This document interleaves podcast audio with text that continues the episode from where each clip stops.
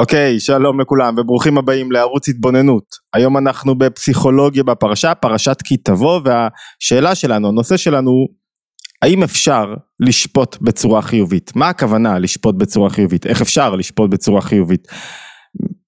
בואו נשרטט איזה קונטקסט.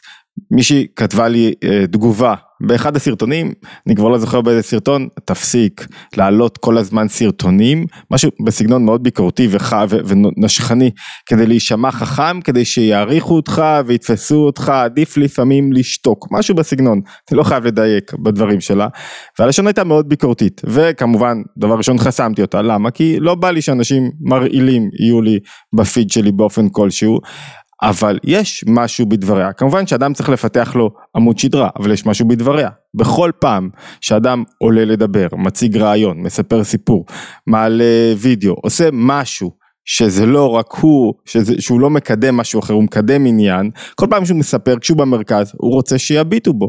כשהוא רוצה שיביטו בו, הוא מושך תשומת לב. כשהוא, כשמידת היראה שולטת בי, אז מידת היראה שולטת בי, אני לא רוצה להיות קיים. אני לא רוצה לעלות לדבר, אני לא, אני מפחד שיבקרו אותי, שיסתכלו עליי לא כמו שצריך, שאני לא אגיד את הדברים הנכונים בזמן נכון. כשמידת ההשפעה שולטת בי, אני רוצה שישימו לי לב, וכל פעם שאדם מדבר, הוא רוצה שישמעו אותו, או, oh, איזה דבר חכם היה לי להגיד, יש בזה מעט, גם אם הוא, גם אם הוא מרכבה לתוכן, גם אם הוא מרכבה למוצר שמשרת את האדם השומע, הצופה, רואה, עדיין יש בזה מעט מה... הוא. מהישות שלו. והמבחן של כל פודקאסט שמעלים, של כל וידאו, של כל... המבחן הוא לא, רגע, האם אתה במרכז, המבחן הוא מה הערך שאתה מביא. שאל אותי למשל, אמ, בשני היבטים, אמ, מ"פ בצבא, אני מתלבט אם להיות קשוח עם החיילים או רך ונחמד, אם אני אהיה קשוח יגידו קשוח ואולי יעשו את מה שאני רוצה טוב יותר, אם אני אהיה אה, רך מדי אולי אני אהיה יותר מענץ' אבל יגידו אולי שאני רך מדי, לכל דבר יש שני היבטים, והתשובה הייתה שהמבחן הוא אף פעם לא מה אתה חושב, איך יראו אותך, אתה לא מחפש סגנונות כדי דרכם לי, ל, ל, להביע את עצמך ולנהל את הדברים, אלא מה? השאלה, מה התפקיד שלך דורש? לפעמים התפקיד דורש שתהיה קשוח, לפעמים התפקיד דורש שתהיה רך יותר. וצריכה איזו הלימה בין התפקיד לבין האופי שלך, לבין מי שאתה. זאת אומרת, לפעמים התפקיד שלך דורש שתהיה קשוח, ואם האופי שלך הוא רך, אתה צריך לשבור את עצמך ולהיות יותר קשוח. עד הגבול שאתה יכול לשבור את עצמך. ואם אתה צריך להיות רך ואתה בטבע שלך יותר גבורות, יותר נוקשה, יותר ביקורתי, אתה צריך ללמוד לשבור את עצמך ולהיות יותר רך ונחמד. זה נכון לא רק למ"פ בצבא, זה נכון גם למנהל משרד, מנהל במקום ממשלתי או בחברה כלשהי. מה זה משנה מה חושבים עליו? מה זה משנה איזה סגנון ניהולי הוא מאמץ? משנה מה הדבר שהוא עוסק בו צריך, איפה מביאים את התוצאות הטובות ביותר, באיזה סגנון. לא תמיד התשובה היא חד משמעית, אבל הרבה פעמים אתה מתאים את הסגנון למה שאתה, ובודק אם הסגנון הזה מתאים, ו- ומה באמת נדרש, זאת אומרת, הרעיון הוא לנקות את מה שחושבים עליי, את איך שרואים אותי, ו- ולהיות אמיתי, אותנטי, עם מה שאתה עושה. ובכל זאת, אחרי שאתה אותנטי, ואחרי שאתה מבין, אוקיי, אני תמיד שואל את עצמי, רגע, הסרטון שאני מעלה, יש בו ערך לשומע? הבאתי דבר מה אותנטי, או שחיפשתי להגדיל את האני שלי? אם הבאתי דבר מה אותנטי, זה אמת המידה לכך, אמיתי, היית מרכבה למשהו, זו אמת המידה לכך, שאתה יכול לעלות את הסרטון. ואם כל מה שרצית זה שיסמנו לך, שיעריכו אותך, שיראו אותך, אה, אתה אמרת דבר מה חכם, אם זה הקנה מידה של הדברים, אז עדיף שלא תעלה את הסרטון באמת. זאת אומרת, יש פה עניין של צדק. עכשיו, אם היא צודקת לגביי או לא צודקת לגביי, זו שאלה אחרת לגמרי. אבל יש אה, מידה של צדק באופן שבו אנשים שופטים אותך. ובכל מקרה, בין אם הבאתי את עצמי, ובין אם הייתי אותנטי עם הדברים, ושאלתי מה באמת הדבר צריך, כי, כי אין לזה סוף. הרי בסופו של דבר, כל אדם אמרנו שרוצה לגלות כוחות הוא בסוף שם את עצמו במרכז יש איזה משהו של הוא וצריך להחזיק הפכים להיות מצד אחד אני ומצד אחד לא אני אבל הנושא שלנו היום הוא אני רוצה בסופו של דבר שישפטו אותי בעין חיובית. שבכל מקרה יראו אותי בעין לא מזלזלת. לא נעים לגבי, לקבל תגובות מזלזלות. זה נהפך היום כבר ל, ל, ל, לעניין שבשגרה ולכן כולם מפתחים מור של פיל, אבל זה לא נעים לקבל תגובה מזלזלת. זה לא נעים לקבל שמישהו לא מעריך את מה שאתה עושה. אתה מתאמץ, יושב, חושב, כותב, עושה, ואז מישהו מזלזל בך. זה לא נעים, אתה לא רוצה את זה. והמשוואה היא פשוטה. אם מישהו רוצה שישפטו אותו בצורה חיובית, שיעריכו אותו, ש, ש, שיעריכו את מה שהוא עושה, שגם הוא ישפוט אחרים בצורה חיובית, שגם הוא לא יזלזל בעשייה של אחרים. זו המשוואה.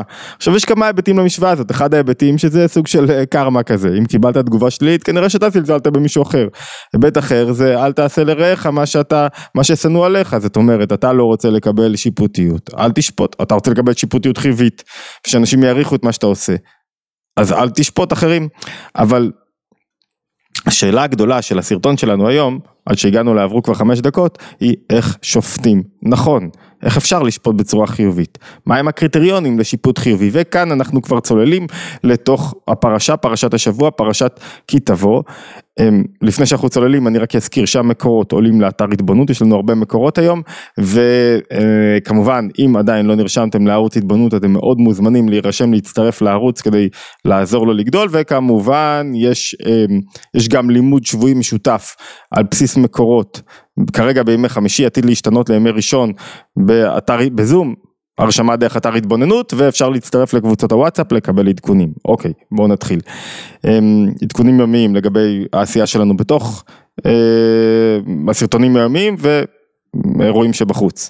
אוקיי, בואו נתחיל. אנחנו, הפרשה מתחילה דווקא בעניין הביקורים, בני ישראל מגיעים לארץ, לאחר כיבוש הארץ וחלוקתה בין השבטים, יש מצווה להביא אה, את שבעת המינים ואת הביקורים, או אה, אה, להעלות אותם, ויש עניין של חלוקת דיני מעשרות, ואז מגיעים לאיזה פסוק אחד, שבו אנחנו נרצה להתמקד היום, שבו אומרים, אנחנו, כנסת ישראל, עם ישראל, אומר לקדוש ברוך הוא, השקיפה ממעון קודשך.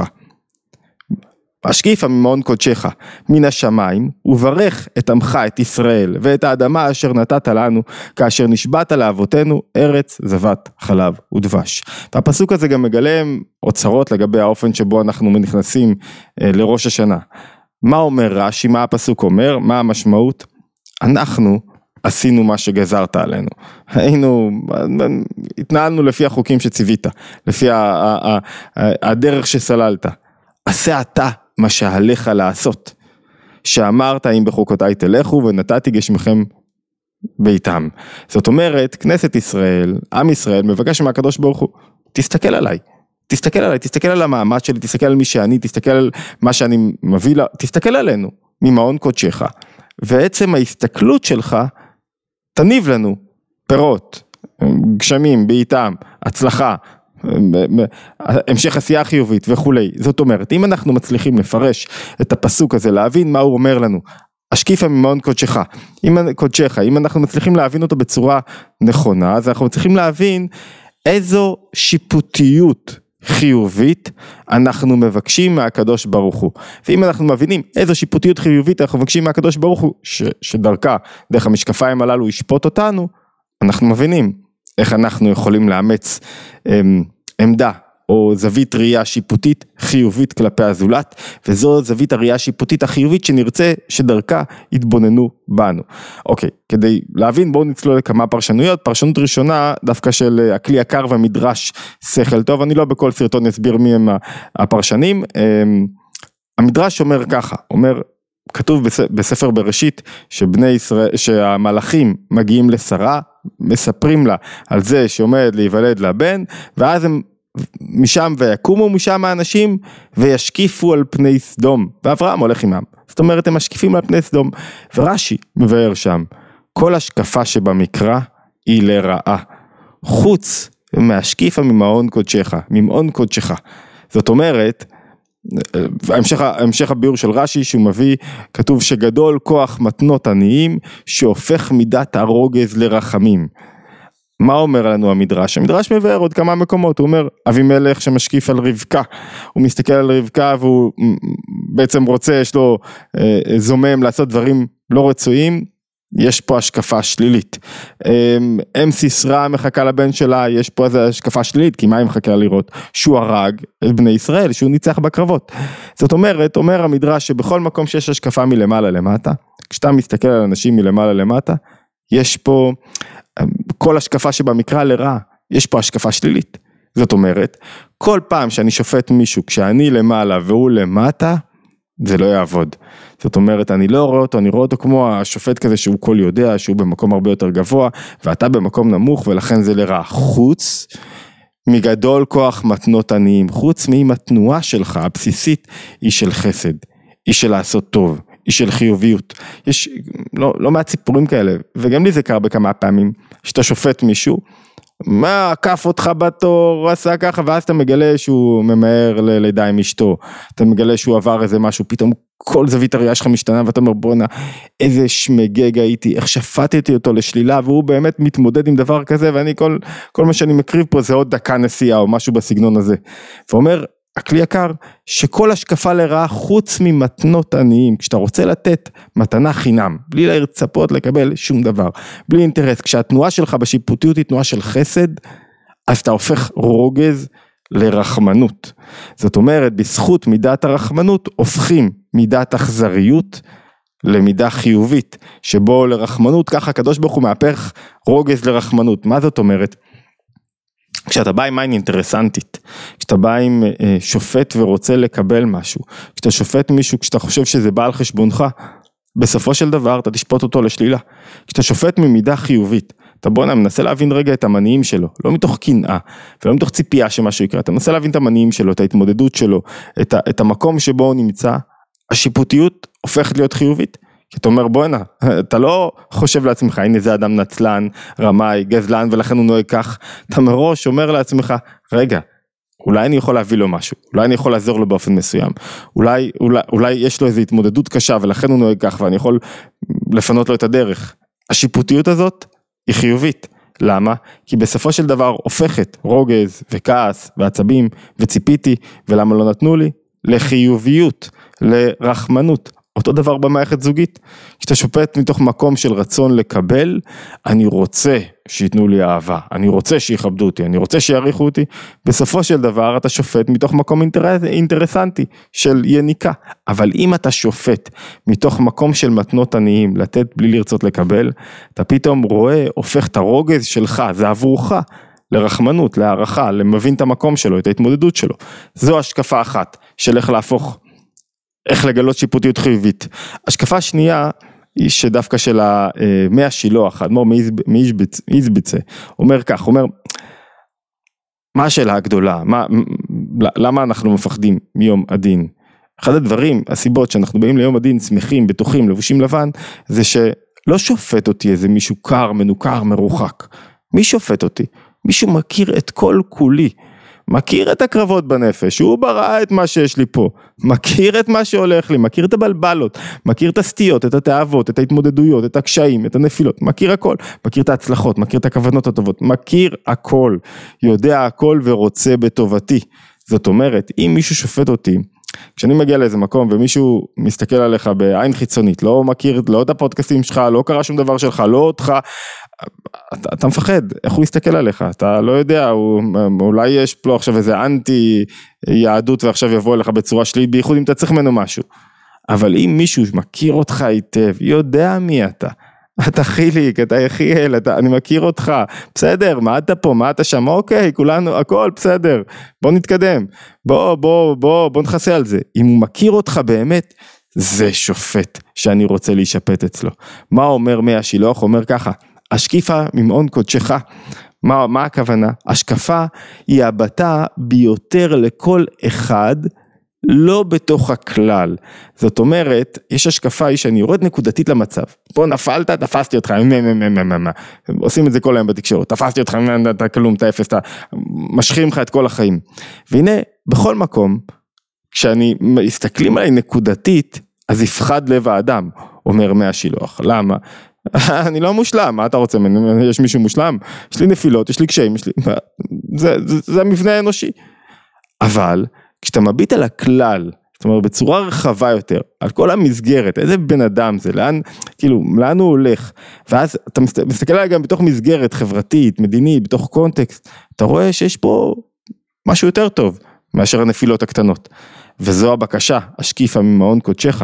מה הכוונה השקיפה ממעון קודשך? שתסתכל עליי בצורה הזאת, בזווית הראייה הזאת של כלליות, תכיר אותי יותר לעומק, אל תסתכל עליי בצורה מאוד אה, אה, נקודתית וצרה. השקיפה ממעון קודשך, תסתכל עליי בצורה רחבה, תכיר אותי יותר, ממקום של אפילו קדושה הייתי אומר, מה זה קדושה? השקיפה ממעון קודשך, ממעון קודשך מה הכוונה? השקיפה ממעון שהוא מקום קדוש, נבדל, אל תסתכל עליי נקודתית רגע, תסתכל בזווית ראייה רחבה יותר, תעריך אותי יותר, תבדיל אותי יותר, תן לי רגע צ'אנס. אוקיי, נקודה אה, שלישית אמרנו. נקודה שלישית, אומר האור החיים, אומר, יש אה, שני סוגי השקפות שאפשר להסתכל בהם על כל דבר, כמו שיש שתי סוגי השפעות, יש השפעה רוחנית ויש השפעה גשמית. אומר, הוא אומר, מה זאת אומרת השקיפה ממעון קודשך? צריך לדעת למה הוא אומר ממעון קודשך, ואז המשך הפסוק מן השמיים. או שתשקיפה ממעון קודשך, או מן השמיים, למה צריך את שניהם? אז הוא אומר, מן השמיים זה זווית ראייה של השפעה גשמית. ממעון קודשך זה זווית ראייה רוחנית. זאת אומרת, לכל אדם יש את האופן הגשמי, את המעשה שלו, ולכל אדם יש גם את האופן הרוחני. מה זה הרוחני? המניעים שלו, למה הוא עושה את הדברים, מה דוחף אותו. אל תשפוט אותי רק על פי המעשים שלי. תשפוט אותי גם על פי המניעים שלי, על פי הקשיים שלי, על פי ההתמודדויות שלי. אתה רואה מישהו, תבין מה הוא עובר. תנסה להבין לא רק את האופן התנהגות שלו, אתה רואה ילד מתנהג בצורה שלילית, תבין רגע למה הוא הגיע לשם, מה הקושי שלו. זאת אומרת, אנחנו קוראים לקדוש ברוך הוא, אוקיי, תסתכל מן השמיים, על המעשים, לפעמים טובים, לפעמים טובים פחות, אבל תסתכל גם על, על המניעים, על ההתמודדויות, על העולם הפנימי, על הזווית ראייה הרוחנית הגבוהה יותר. זו ההשקפה השלישית. זאת אומרת, כשאנחנו אומרים למישהו, שיפוטיות חיובית, אי אפשר לשפוט מישהו כשמסתכלים רק על תוצאות. חייבים לנסות להבין קצת המניעים, את הקושי שלו, את ההתמודדות שלו, איפה הוא גדל, מה הוא עשה, מה, מה כואב לו, מה המידה הדומיננטית אצלו בנפש שאיתה הוא מתמודד, למה הוא כזה, בתוך זוגיות. אתה רוצה להבין את בן הזוג שלך.